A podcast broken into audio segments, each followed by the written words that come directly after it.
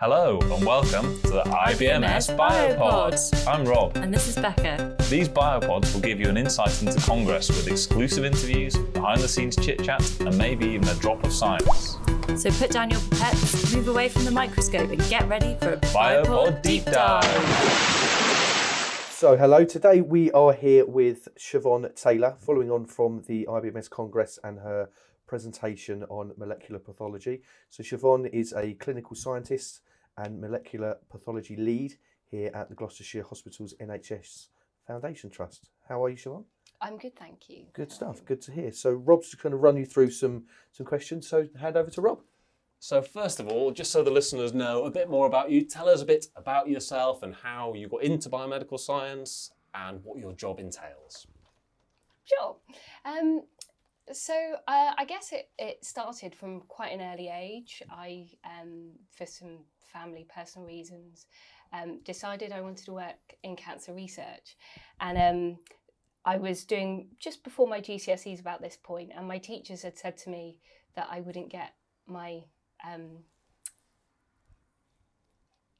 biology grades. Thanks.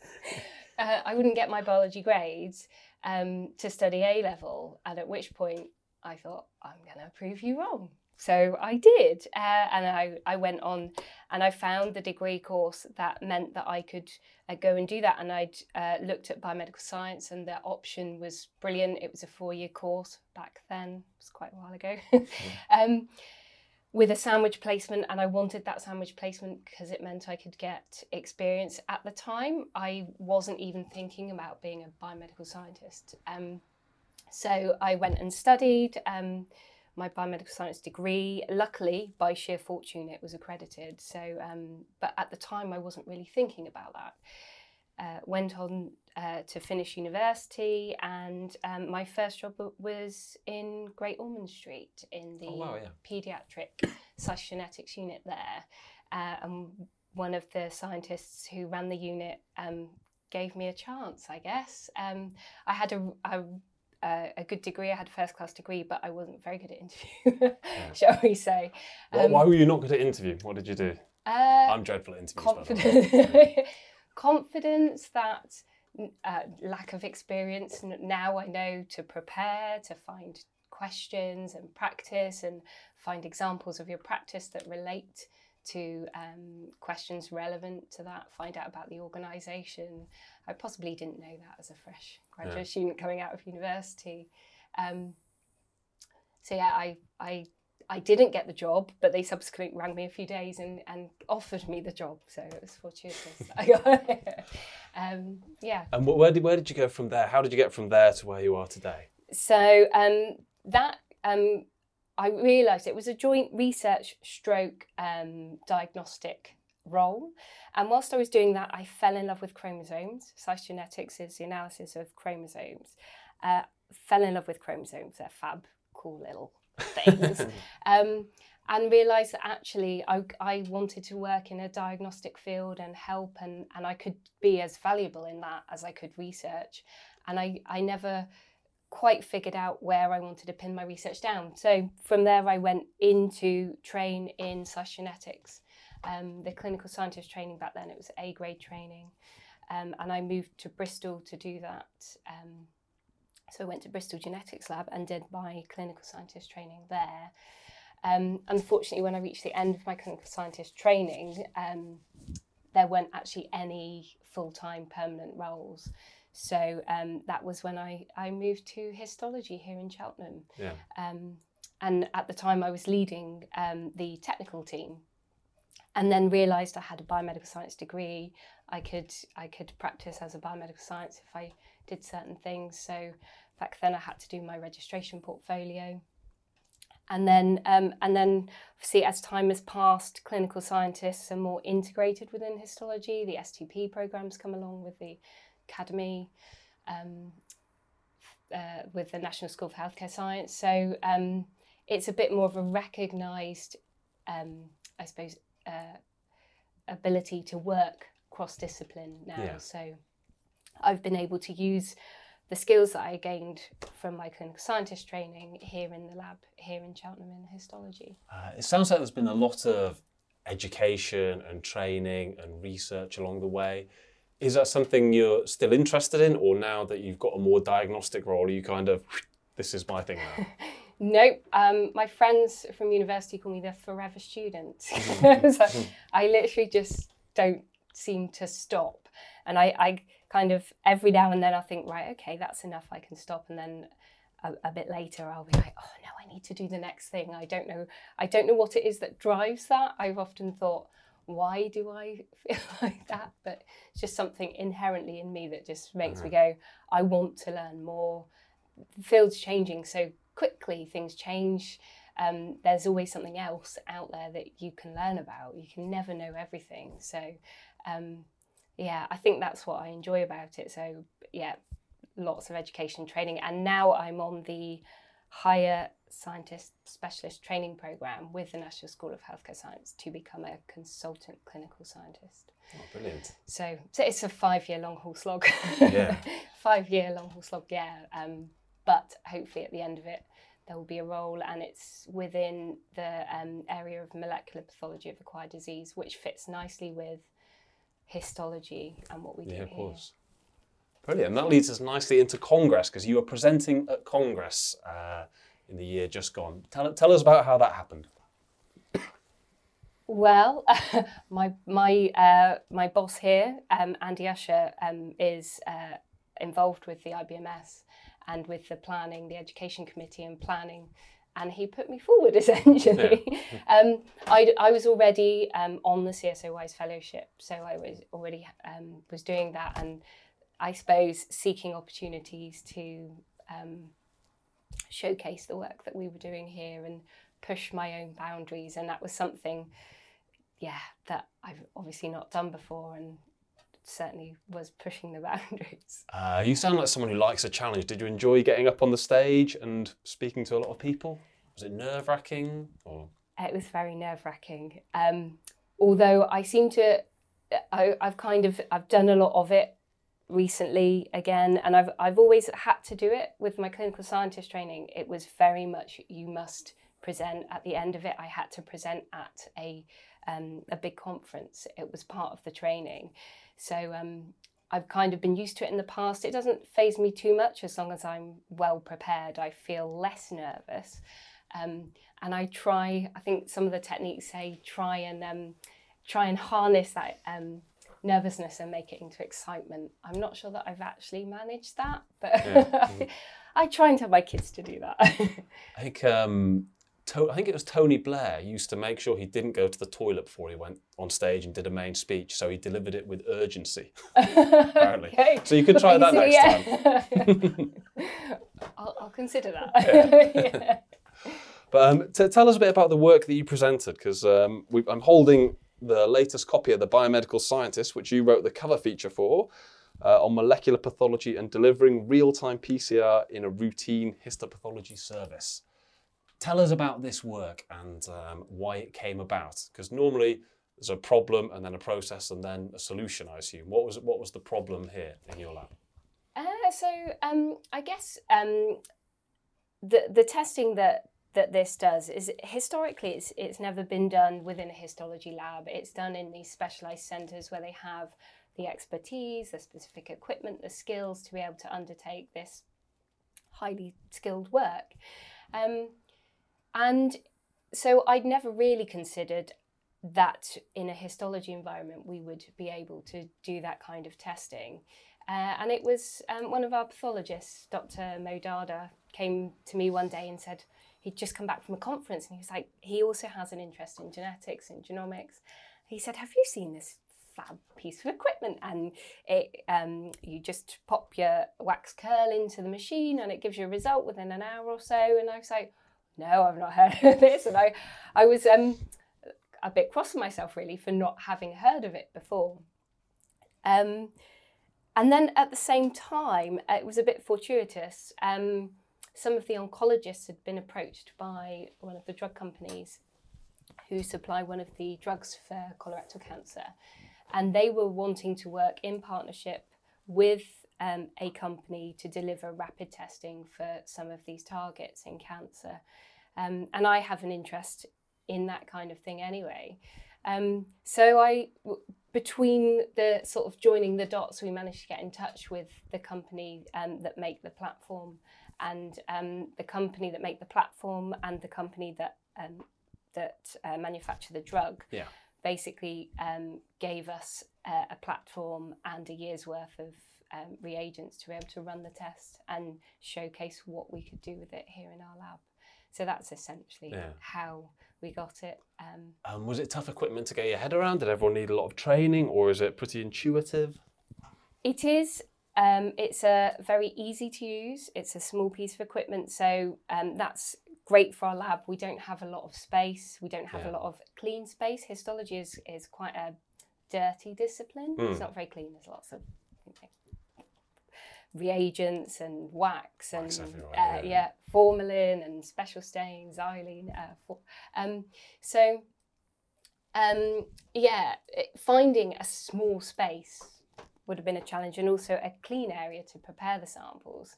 Um, so from that sense, getting it in was very easy because um, the approach to preparing the samples needs to be slightly slightly different to the way that we do everything else. I suppose that's been a steep learning curve from a histology perspective because it's having an awareness of this types of things we should be doing with these samples to make sure we get the right result. So that has probably been the most challenging and making sure we get the right result for the right patient because Yeah. that's you know, the most important thing we can do.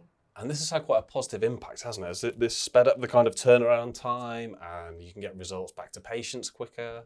It has, yes. Um, uh, so we use the um, in melanoma. It's been really good. The clinicians are very happy with our rapid turnaround times, whereas before we had to outsource that testing. And whilst um, we we have to package the samples up, fill in request forms, send them away, and that relies on you know obviously the time to get the samples from each uh, centre, but then also the time for them to test it. So we've been able to bring our turnaround times down, which has been brilliant for the patients. And we have had some feedback of um, some really positive feedback actually that we don't generally get in the lab of um, patients who were really quite poorly, who we've been able to get them on treatment quicker, which has a positive outcome for them. Yeah, So, brilliant. Yeah, it's been good. And we're just trying to look at the impact of our colorectal cancer testing and try and prove that, or prove or disprove that patients um, have access to treatment quicker because we've got that result quicker. And do, do you think it's a trend that's going to happen with other tests, more kind of bringing, stopping outsourcing stuff and bringing it more into the lab, or So, prior to um, the uh, Genomics England restructuring proposals, Hmm. I would have said yes.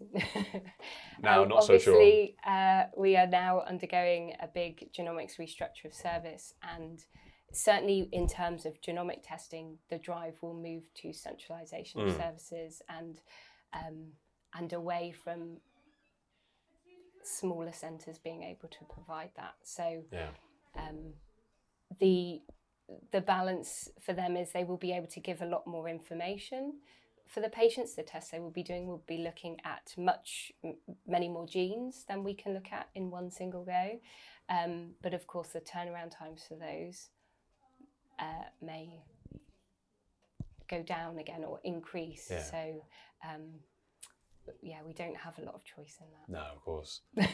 And do you think genomics is going to have a big impact across the board? I remember when a, few years back there seemed to be lots of newspaper articles saying about the incredible impact it was going to have. Do, do you think it will have an incredible impact, or do you think there's a lot of potential there and it's going to take a long time for any kind of big fundamental changes?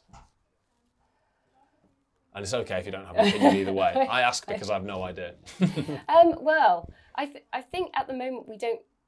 There is so much information that we can gather from these patients by testing. We don't necessarily know what to do with that yet, but as we build up more and more information, it will help patients down the line.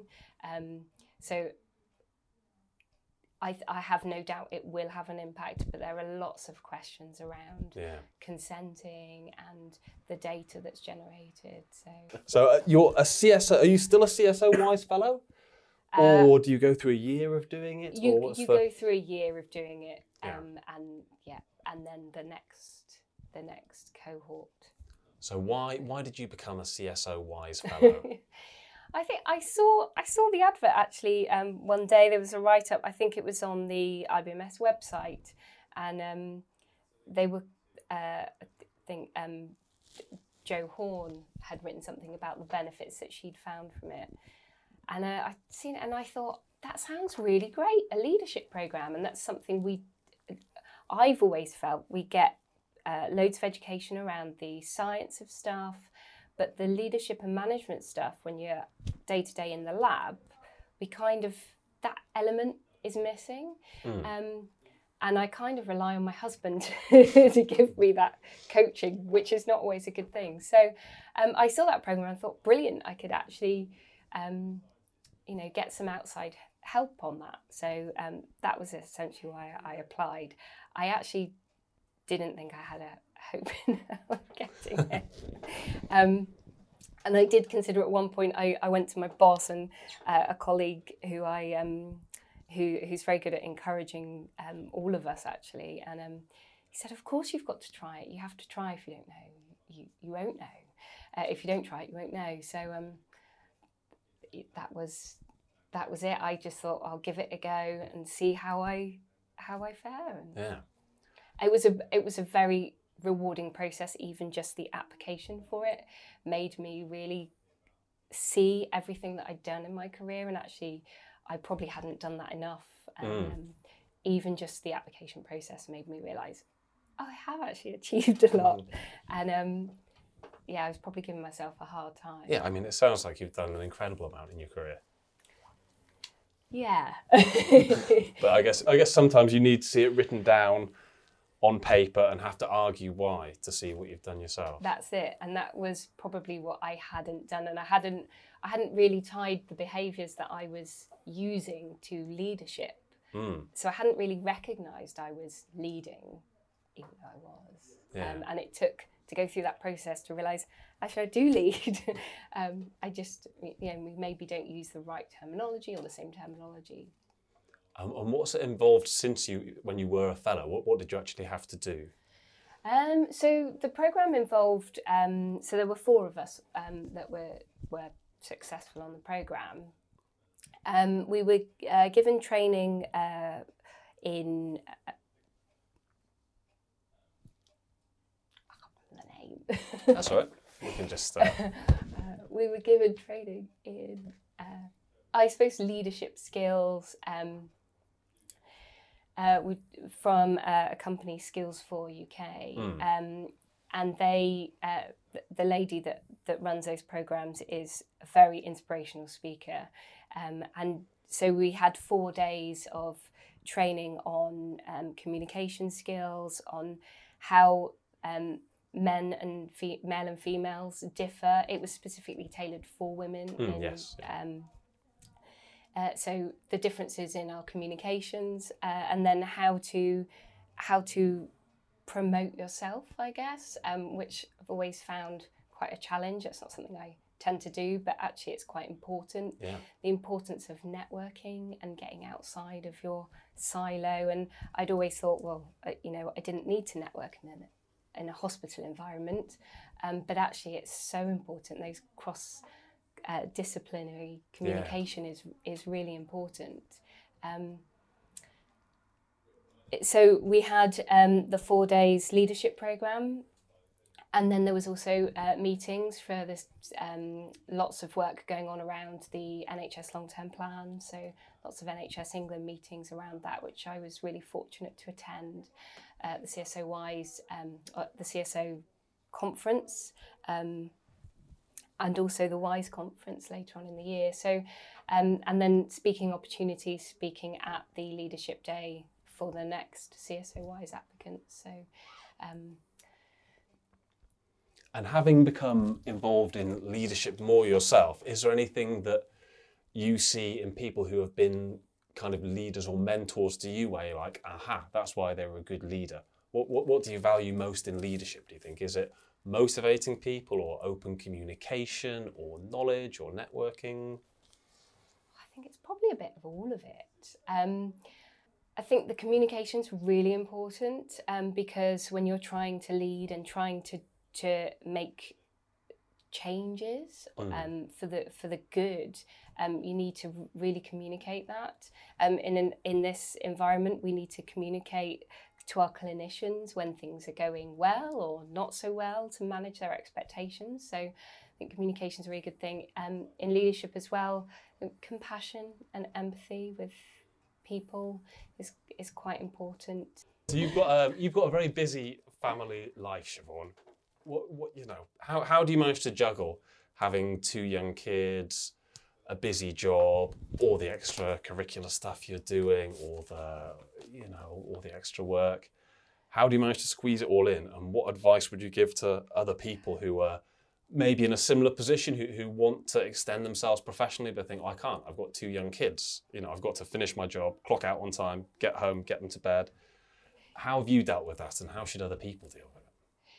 Um, so generally, I tend to I work in the evenings when the children have gone to sleep. Um, so I I try not to uh, allow it to eat into that family time, and I try to be really protective of that.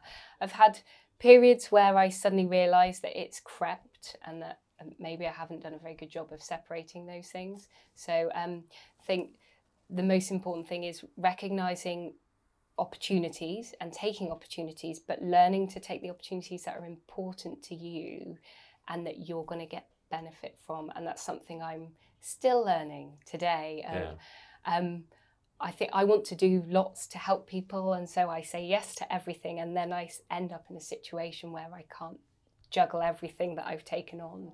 So um, it's yeah, focus on work out what your priorities are. Um, obviously, not in a selfish way of this is my priority, this is what I'm going to do, but what you enjoy and what your priorities are, and and try and make it work around that. And I, I guess um, I can't remember what I was going to say. Uh, that's right. Well, I suppose, what advice would you give to anyone who is, because the CSO Wise Fellowship is specifically for kind of mid career women working in science, is that right? yeah.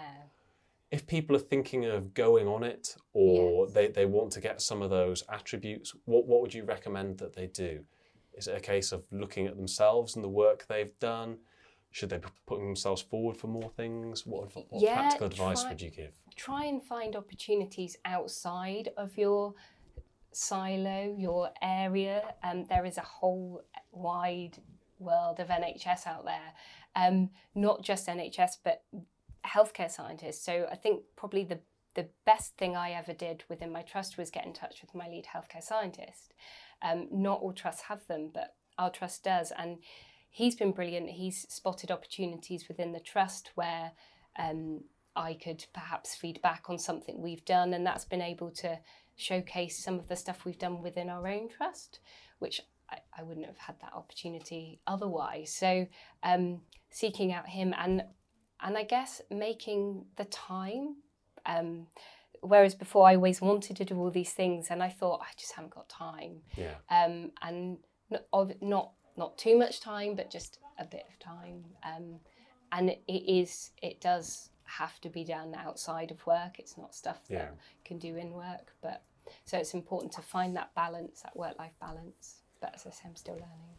And what's next? You, you sound like someone who's never going to be kind of right. Professional ambitions fulfilled, personal ambitions fulfilled. Now I can sit back, have a cup of tea, and relax. What, what's what's the next thing you're looking at? Is there anything else on the horizon? Well, I, I think um, the the biggest, I suppose, things on my horizon at the moment are the HSST. So as part of the HSST, there's um, there's four different elements. So there's a, a postgraduate diploma in healthcare science leadership and management. So um, that's with the University of Manchester. So I'm doing that over the course of the five years. There's a, a online portfolio that I have to do, which is tailored towards um, certain competencies to gain leadership and management skills and prove that I'm gaining them as I go along. Um, there is exams for the Fellowship of the Royal College of Pathologists. So over the course of the five years, slotting them in, Yeah, yeah. and a research project. so Busy. I may have a busy five years. How far in it have you started it now? I only started in September. Ah. So um, Five more years of deadlines and heavy workloads. huh? yeah, so yeah, not stopping, No. keep going, and and of course with the genomic restructuring, I think there there are lots of there's lots of work gonna be involved in shifting over to that and making sure Yeah, of course. we do that right. Well, I shall now pass you over to James for the quick fire round, one of our regular rounds. Okay, Siobhan, are you ready? Yeah. Okay, Siobhan Taylor's quick fire round. What's your favourite pathogen? You, So- you could have a favourite chromosome if you wanted to go away from pathogens. Oh, I quite like chromosome 17 because it's got a little bow tie. No, he's got um, he's got uh, yeah, he's got like a. I don't even know why I've referred to him as a he, but um, he's a cute little chromosome. We'll go with 17. HER2's on chromosome 17 as well. Uh, what's your favourite piece of lab equipment? Oh, the microscope. the microscope. Um, you can do so much, and uh, yeah, you can look at lots of different things, um, lots of different tests, but you still you need a microscope, and yeah, very important piece of equipment. Describe your job in three words, if possible. Um, varied, uh, worthwhile, and rewarding. What's the best piece of advice you've ever been given? Um, I think for me it was believe in yourself because if you don't believe in yourself, how can you expect anyone else to believe in you and and respect you and follow you as a leader? So And lastly, who's your science hero? I don't really have one. it's, it's really bad. Um, I don't really have a science hero. Watson and Crick, they discovered DNA. There you go. Okay, that's a good hero. There you Good go. couple of heroes. Yeah. Yeah. Indeed. Uh, so back to Rob. Lastly, for the overrated, underrated, and correctly rated round. Okay, Sean. Team building exercises, overrated, underrated, or correctly rated? Um, um, Have you ever been on a team building exercise? no, No.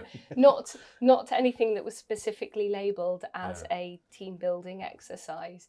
So I'm not sure that I can actually give a fair. Um, Never been made to go to the woods and swing through, no, catch other people? I'm, I feel like I'm missing out. Yeah, or maybe not. Yeah. yeah. No, it's finding the time, isn't it, in a, in busy diagnostic laboratories to take everyone out to have that is um Yeah. Scant opportunity. But I I actually think they would be a, a very good thing. But uh, having never been on one, I can't really give an accurate. Well, let's move on to something you will have experienced a lab coat.